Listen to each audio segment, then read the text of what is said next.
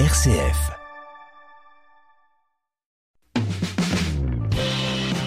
Entreprendre, l'aventure entrepreneuriale vendéenne. C'est un entreprendre un peu particulier qu'on va vivre euh, cette semaine puisque on va s'intéresser à une entreprise qui n'en est pas une, mais quand même il faut de l'argent pour la faire fonctionner. Cette entreprise, c'est l'Église. On va parler de l'avenir de l'Église. Vous le savez, Damien Jaillet va être ordonné prêtre. Ce sera euh, ce dimanche 15h30 à la cathédrale de Luçon, à suivre bien sûr en direct sur RCF. Et on va s'interroger toute la semaine sur nos séminaristes, l'avenir de l'Église. Comment est-ce qu'on finance ça et surtout pourquoi ils sont si importants? Et pour ça, on va avec le responsable des séminaristes dans notre diocèse, qui est aussi vicaire général Bonjour Père Dominique Libaud. Bonjour. Pourquoi est-ce qu'il faut qu'on investisse sur l'avenir de l'Église?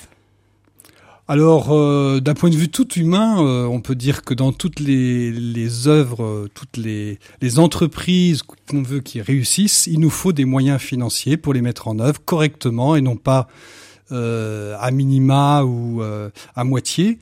Donc voilà, et la formation des séminaristes, l'accompagnement des séminaristes, ça fait partie des priorités quand même, d'une des priorités du diocèse, mais euh, vraiment une priorité importante du, de la vie du diocèse. Bien former, bien aider les jeunes qui se présentent, c'est préparer l'avenir pour notre Église en Vendée. Euh, c'est euh, aider à avoir euh, des prêtres qui soient bien dans leur basket. Quand on aide euh, à la formation des séminaristes, on investit pour euh, les enfants et les petits-enfants. Et alors là, pour les enfants et les petits-enfants, on est euh, plutôt bien lotis en Vendée. Il faut quand même se réjouir de ça.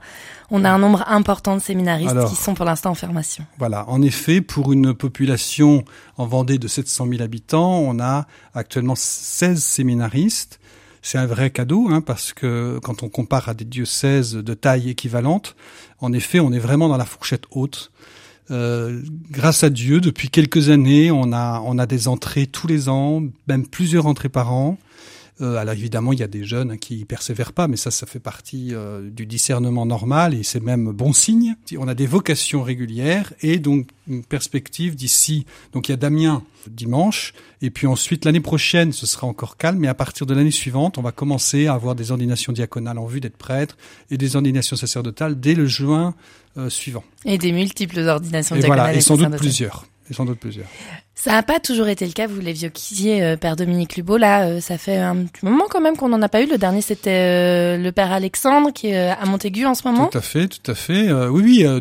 là, on, on était, comme ça prend beaucoup de temps la formation des séminaristes, on a augmenté le nombre des séminaristes, mais ça ne s'est pas vu au niveau des ordinations, puisque on, on, restait encore en train de former nos séminaristes qui étaient rentrés avant le entre guillemets le réveil euh, vocationnel. Damien, il fait partie. Euh, enfin voilà, c'était tout le début du frémissement.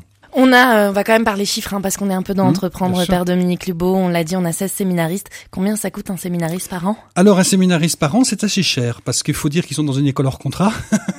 les séminaires, c'est des, des lieux d'études, mais qui n'ont aucune subvention. Les professeurs, il faut les payer directement. Toujours est-il que les logements, etc. Logements, tout. Et un séminariste, évidemment, n'a aucun revenu. Euh, et puis, euh, puis comme il est en période de discernement, on lui dit, on, va pas lui dire, bah, tu vas piocher dans tes réserves. Donc, euh, donc tout le temps de sa formation, on prend entièrement en charge. Euh, on leur donne un petit peu d'argent de poche, hein, que de l'ordre de, de 200 euros par mois. Et autrement, on prend tout en charge, y compris les frais liés à, à, par exemple, s'ils ont une voiture. Euh. donc, donc voilà, on est autour de 20 000 euros à l'année par séminariste. Donc vous faites vos calculs, c'est quand même pas mal. voilà, mais c'est pour garantir l'avenir de l'Église. Oui, c'est ça. Et puis on fait on fait attention. Hein, on essaie de de pas de pas gaspiller non plus. Mais il faut il faut donner ce qu'il faut. Hein. C'est-à-dire que par exemple, on a des sessions séminaristes tous les trois, sessions séminaristes par, euh, par an au niveau du diocèse. On se retrouve tous les séminaristes du diocèse de Luçon, de Vendée ensemble. Euh, là, on pourrait dire bah, peut-être qu'on pourrait faire des économies, mais en fait, bon, déjà, ça ne coûte pas très très cher, mais en plus, euh, c'est vraiment nécessaire pour pour leur pour euh, qu'ils se sentent vraiment de Vendée, qu'ils s'enracinent davantage. On a parlé de cette image de prêtre diocésain qui n'était pas la plus glamour. C'est vrai que le prêtre diocésain était pas toujours, euh, c'était pas toujours très fun. Ça me fait penser aux médecins généralistes. Oui, je crois qu'il y a quelque chose, il y a un petit parallèle. Moi, je l'ai, j'ai fait aussi parfois le parallèle. Euh, médecin généraliste, ça attire moins que médecin euh, spécialiste. Spécialiste, oui. Et c'est un peu pareil parfois. Alors, je crois que les choses sont en train de changer. Au niveau des, des le médecin je suis pas sûr. au niveau des prêtres diocésains, les choses sont en train de changer parce que euh, il y a des petit à petit euh, nos diocèses, on arrive à évoluer sur un certain nombre de choses, un certain nombre d'approches, que ce soit au niveau de la mise en pratique pastorale, la vie des prêtres, la vie communautaire des prêtres. Il y a des choses nouvelles qui se mettent petit à petit en place et, et, qui peuvent favoriser un vrai réveil des vocations de prêtres diocésains. Si on reprend pour nos auditeurs qui n'ont pas cette connaissance de formation, comment est-ce que ça commence la formation pour, mettons, Damien Jaillet ou autres prêtres diocésains? Il y a toutes les premières étapes du jeune, qui soit étudiant, soit jeune professionnel, qui, qui se pose des questions, qui va commencer un travail de discernement. Donc, euh, donc là, il va continuer tout en faisant son activité euh, professionnelle ou d'étudiant. Euh, il va commencer euh, ce qu'on appelle des cycles de discernement. Hein. Il va s'engager à, se retrouver régulièrement avec d'autres, avoir des, enseignements, des accompagnements, des conseils, pour qu'il puisse approfondir sa vie spirituelle et qu'il puisse éclairer l'appel, ce qu'il a, ce qu'il porte profondément dans son cœur que Dieu lui a déjà donné, hein, et pour pouvoir y voir un petit peu plus clair. Donc ça, souvent, ça prend au moins une année. Euh, une année. Certains vont mettre plus, hein, mais ça c'est. Et puis ensuite, il va y avoir une seconde étape qui va être ce qu'on appelle l'année propédeutique. Donc euh, là, il y a eu ce moment où ils sont allés frapper à la porte de l'évêché ou d'un prêtre voilà. et qu'ils ont dit je pense à devenir prêtre. Alors voilà, donc il y a la première année de discernement vocationnel où déjà ils ont ils ont frappé à la porte de l'Église d'une certaine manière à travers un prêtre ou, euh, pour pour réfléchir avec un accompagnement spirituel. Et puis, donc c'est le cycle, aujourd'hui chez nous, c'est le cycle Jean-Paul II. Hein, il y a aussi un cycle Sainte-Thérèse pour les filles. Et puis ensuite, euh, ils vont euh, aller, ils vont frapper de nouveau à la porte là, de l'évêque plus. La première étape, ils ne pas, ils frappent pas à la porte de l'évêque, euh, normalement. là, ils, frappent à la porte de l'évêque pour dire, Monseigneur, bon, je suis pas complètement sûr de moi, mais il me semble que le Seigneur m'appelle à le suivre, donc je souhaiterais euh, euh, cheminer avec le diocèse pour avancer. Et donc là, ils sont envoyés dans une, année propédeutique.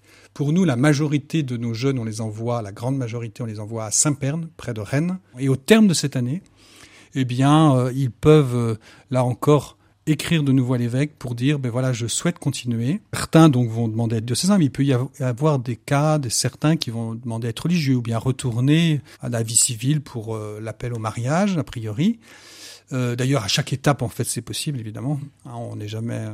Non, l'appel au célibat, le vœu de célibat, il me semble que c'est euh, à l'ordination diaconale, c'est ça? Alors, l'engagement. L'engagement. Il faut qu'ils y pensent avant, parce que sinon, sinon on est mal. Hein. Dès le début, en fait, ça reste dans l'appel, dans l'appel à être prêtre c'est une des dimensions, euh, le charisme du célibat que l'Église catholique considère comme étant que le Seigneur donne à chaque fois qu'il appelle un, un jeune à, à, devenir prêtre.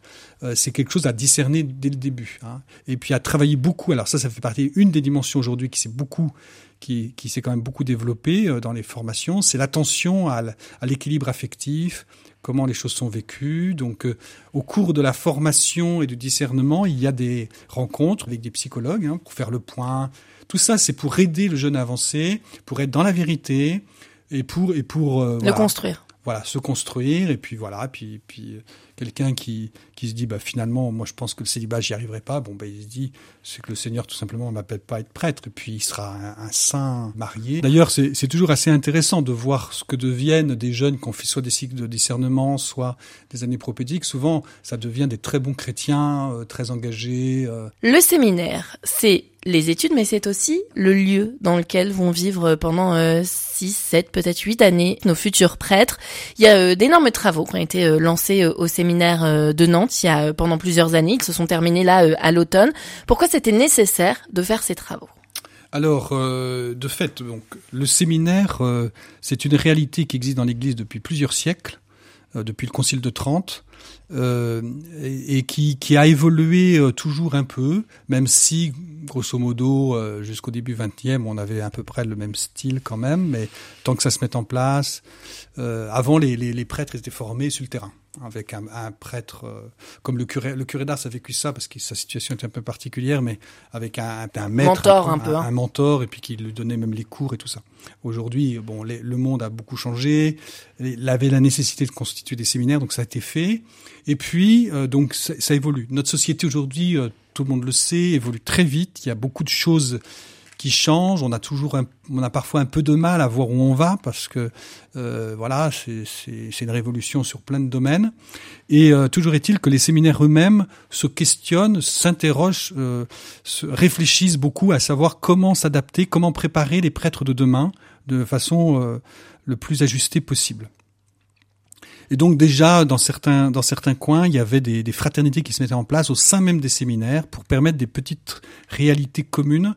Et ça semblait euh, bon pour construire humainement euh, les, les, jeunes, pour qu'ils puissent euh, se préparer humainement avec une qualité relationnelle, avec le sens du service, euh, qui puisse pas de l'autonomie aussi. L'autonomie aussi, tout à fait. Enfin voilà, il y a énormément d'éléments. Bon, j'en oublie, hein, mais qui qui rendaient important le fait de transformer un peu le séminaire de Nantes. Donc c'est une décision lourde à prendre, qui a engagé beaucoup d'argent, surtout pour le diocèse de Nantes, puisque le séminaire est sur son territoire, mais aussi pour les autres diocèses parties prenantes, dont le nôtre pendant plusieurs années, euh, dont les périodes Covid, ça a été compliqué, le séminaire de Nantes, mais là, depuis septembre, là, euh, ils, ont commencé les vies fraternelles, euh, on en voit déjà les fruits, en tout cas, le séminaire a beaucoup changé. Hein, quelqu'un qui aurait vécu au séminaire il y a, cinq ans et aujourd'hui, c'est pas la même chose.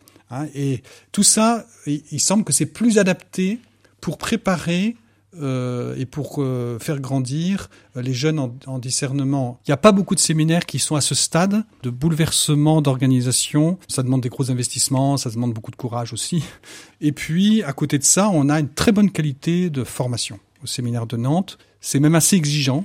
Les séminaristes qui auraient plus de mal dans les études ben, peuvent ramer un peu plus, mais ils sont bien accompagnés, donc je rassure. Le but, c'est pas d'en faire des intellos, hein, de les former tout en ayant bien euh, les pieds sur terre et bien une conscience de ce qui va les attendre un peu sur le terrain autant que c'est possible. C'est pour ça qu'ils vont aussi en paroisse tous les 15 jours pour découvrir, enfin continuer à découvrir la Oui, puis c'est pas la même stature hein, de quand on va à la messe quand on est euh, simple chrétien et ah ben simple catho et quand on est de l'autre côté. Hein. Non, tout à fait. Puis ils vivent euh, en tant que séminaristes quand ils viennent en paroisse, ils, vivent avec les prêtres, euh, ils voient les limites de notre vie pastorale. Euh, voilà, on, essaie de faire en sorte qu'ils aient un peu de vie commune aussi, et puis on leur donne quelques responsabilités, donc ils, mesurent petit à petit les, joies, mais aussi les difficultés qu'on peut rencontrer. Et ça, c'est bénéfique. Ça fait partie de la, du discernement et de la croissance.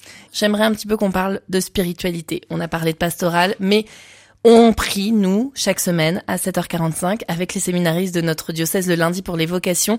Financer les vocations, c'est bien prier pour les vocations, c'est aussi essentiel. Oui, alors le Seigneur est très explicite euh, sur cette question-là. C'est Jésus qui dit ça. La moisson est abondante, mais les ouvriers sont peu nombreux. Priez donc le maître de la moisson d'envoyer des ouvriers pour la moisson. Et euh, donc il faut prendre très au sérieux cette interpellation de Jésus. Euh, et donc, euh, je remercie déjà tous ceux. Je remercie déjà ceux qui donnent aussi de l'argent, hein, qui ont déjà aidé les, enfin, le diocèse et euh, la formation des séminaristes. Il y en a. Et merci aussi pour ceux qui prient. Et j'encourage vraiment à prier pour cela, hein, parce que euh, il y a un combat spirituel dans le domaine vocationnel, comme il y a un combat spirituel un peu quand on veut suivre Jésus. Hein, mais euh, même un, un, jeune qui se convertit, qui demande le baptême, il y aura un combat spirituel. Mais c'est pareil. Et, et, pour la question des vocations, pour que le, des jeunes entendent l'appel, euh, il faut vraiment prier. Parmi euh, ces combats spirituels dont, dont, vous parlez, il y a quand même celui qui est toujours un peu tabou, mais de se dire les vocations c'est bien, mais dans les familles des autres quoi. C'est comme les autoroutes, on, tout le monde en veut, mais on veut que ça passe chez les voisins. Donc euh, les vocations c'est pareil. Ça peut faire un peu peur. On se dit c'est quelque chose de tellement particulier. Puis malheureusement, il y a, y a les scandales, il y a les infidélités. On se dit. Euh... Il y a le deuil des petits enfants, c'est une vraie réalité. Alors après, aussi. après, il y a toute cette dimension familiale. Et c'est vrai que inconsciemment, des parents peuvent projeter aussi sur leurs enfants, euh, même s'ils se disent que non. Euh, inconsciemment, ça peut être le cas de projeter et, et finalement, si le, le jeune garçon dit bah finalement j'aimerais peut-être être prêtre, eh bien, euh, les parents euh, ont du mal à, à, à accueillir. C'est ce qu'on entend hein, dans les témoignages voilà. de vocation euh, qu'on mmh. entend ici sur RCF. Hein, c'est il y a quand même une grande joie, bien évidemment, souvent en second temps. Oui, c'est souvent en second temps. Et la première, c'est quand même euh, de se dire, euh, je donne mon fils à l'église ou dans une communauté. Je me souviens d'un père ah, oui, qui nous avait fait, dit ça, ou mm. ma fille dans une communauté. Mm. Mais c'est vraiment important de le faire et pas donc juste pour le ouais. voisin. Et je pense que quand on est chrétien, justement, il euh, y, a, y a cette confiance C'est-à-dire quand on est chrétien, on construit le royaume, mais le royaume c'est pas un royaume qui est uniquement terrestre. Hein. Le royaume il commence sur terre, mais c'est pas on n'est on n'est pas en train de faire une société terrestre. C'est quelque chose qui nous dépasse. Et dans cette composition du royaume tel que le Seigneur le veut, il y a des il y a des certains parmi nous qui vont donner leur vie aux réalités du ciel mais pour nous servir aussi, pour servir l'Église, pour servir. Alors les prêtres, c'est très évident. La vie religieuse, c'est plus immédiatement euh, des témoins euh, de la présence de Dieu vivant, euh, mais on en a besoin. C'est là aussi que l'enjeu missionnaire aussi est derrière cela. Une des communautés chrétiennes qui sont assez folles pour imaginer qu'au sein des familles, il va y avoir des jeunes qui vont donner leur vie de cette manière radicale et tout ça, euh, où le monde va dire mais c'est fou, c'est un peu, enfin quand je dis le monde, c'est les, gens qui sont pas proches de Dieu.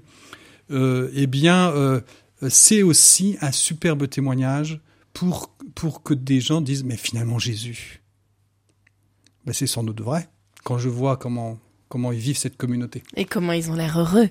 Voilà, Parce que les sourires des séminaristes, les sourires des jeunes Alors quelque chose aussi qui rassure beaucoup les familles, justement, qui ont des vocations, c'est justement de voir le bonheur de leurs enfants. C'est-à-dire de voir finalement, ah bon, ben finalement il prend pas la chemin, le chemin de tout le monde, euh, belle famille, beau métier, etc. Beau mariage. Beau mariage, mais euh, mais il est tellement heureux dans ce qu'il fait. Et donc euh, en fait c'est le Seigneur nous appelle au bonheur. Hein, c'est la béatitude, hein, bienheureux. Les... Alors évidemment, quand on voit les béatitudes, on se dit ah c'est pas si simple que ça, mais c'est bien heureux quand même. 16 séminaristes en ce moment chez nous euh, en formation. Il y en a certains qui sont euh, à Nantes, on en a parlé cette La semaine. La majorité. Il y en a d'autres qui sont ailleurs notamment à Rome, quand et d'autres à Ars. On va on va parler de ces deux ces deux formations là. Comment est-ce que vous décidez qui vous envoyez à Rome, qui vous envoyez à Ars et qui vous envoyez à Nantes? L'évêque a un beau un beau ministère qui est exigeant, mais un beau ministère de discernement paternel pour le bien des jeunes et le bien de l'Église. C'est ainsi que depuis deux ans, donc on a deux séminaristes qui sont à Rome, et puis ensuite on a aussi euh, deux séminaristes euh, à, à, Ars. C'est quoi les différences de formation qu'on peut trouver en ce, ce qu'il y a à Nantes? Vous nous l'avez dit, c'est un séminaire qui est très réputé et pour ses petites fraternités et puis pour euh, ses enseignements. À Rome, par exemple, il y a quoi comme différence? Alors, Rome, c'est un séminaire universitaire. C'est pour tous les, les, les Français, euh, voire francophones, en tout cas français. Euh, il y a une proportion importante de prêtres qui sont aussi dans ce séminaire, c'est-à-dire qu'ils sont déjà prêtres, mais ils continuent à faire des spécialisations sur place, hein, puisqu'il y a plein d'universités diverses et variées euh, sur Rome. Il y a l'expérience de l'Église universelle. Alors après, après voilà, après donc c'est universitaire aussi dans le style, c'est-à-dire que ils sont ils sont euh, en cours le matin, en pas cours, voilà, c'est pas c'est pas très cadré, enfin c'est cadré sans lettres. Hein à l'italienne en plus.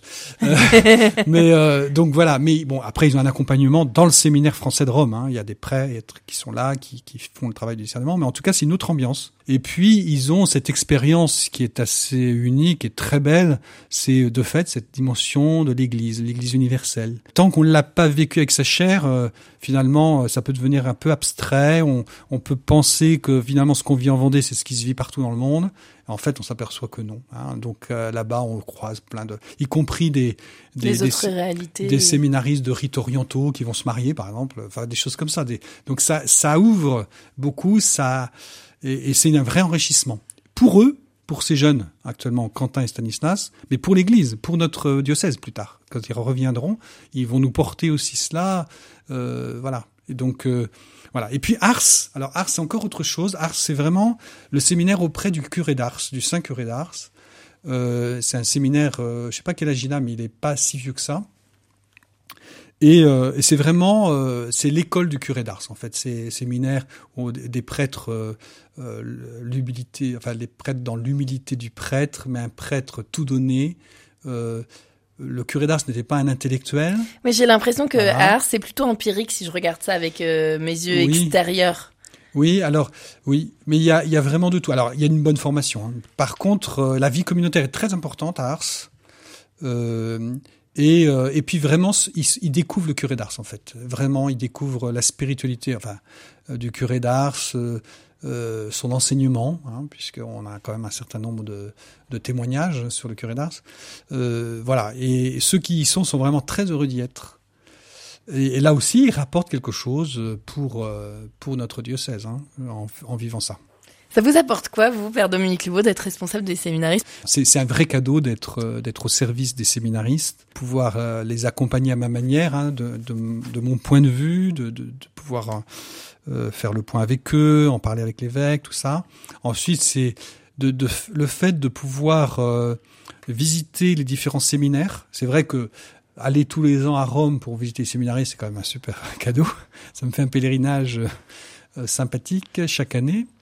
Art, c'est pareil, hein, d'aller les voir. Donc c'est aussi pour moi un cadeau euh, spirituel, personnel. On aura forcément une prière pour vous aussi, pour votre mission dimanche, Père euh, Dominique Lubo. Merci, merci. Lors de l'ordination euh, de Damien Jaillet, qui donc deviendra nouveau prêtre dans notre diocèse. Ce sera à suivre, je le rappelle, à 15h30 à la cathédrale de Luçon et sur RCF. Et puis surtout, je rappelle que pour les vocations, il y a besoin de prière, mais il y a aussi besoin d'argent. Voilà, 16 séminaristes, 20 000 euros par séminariste.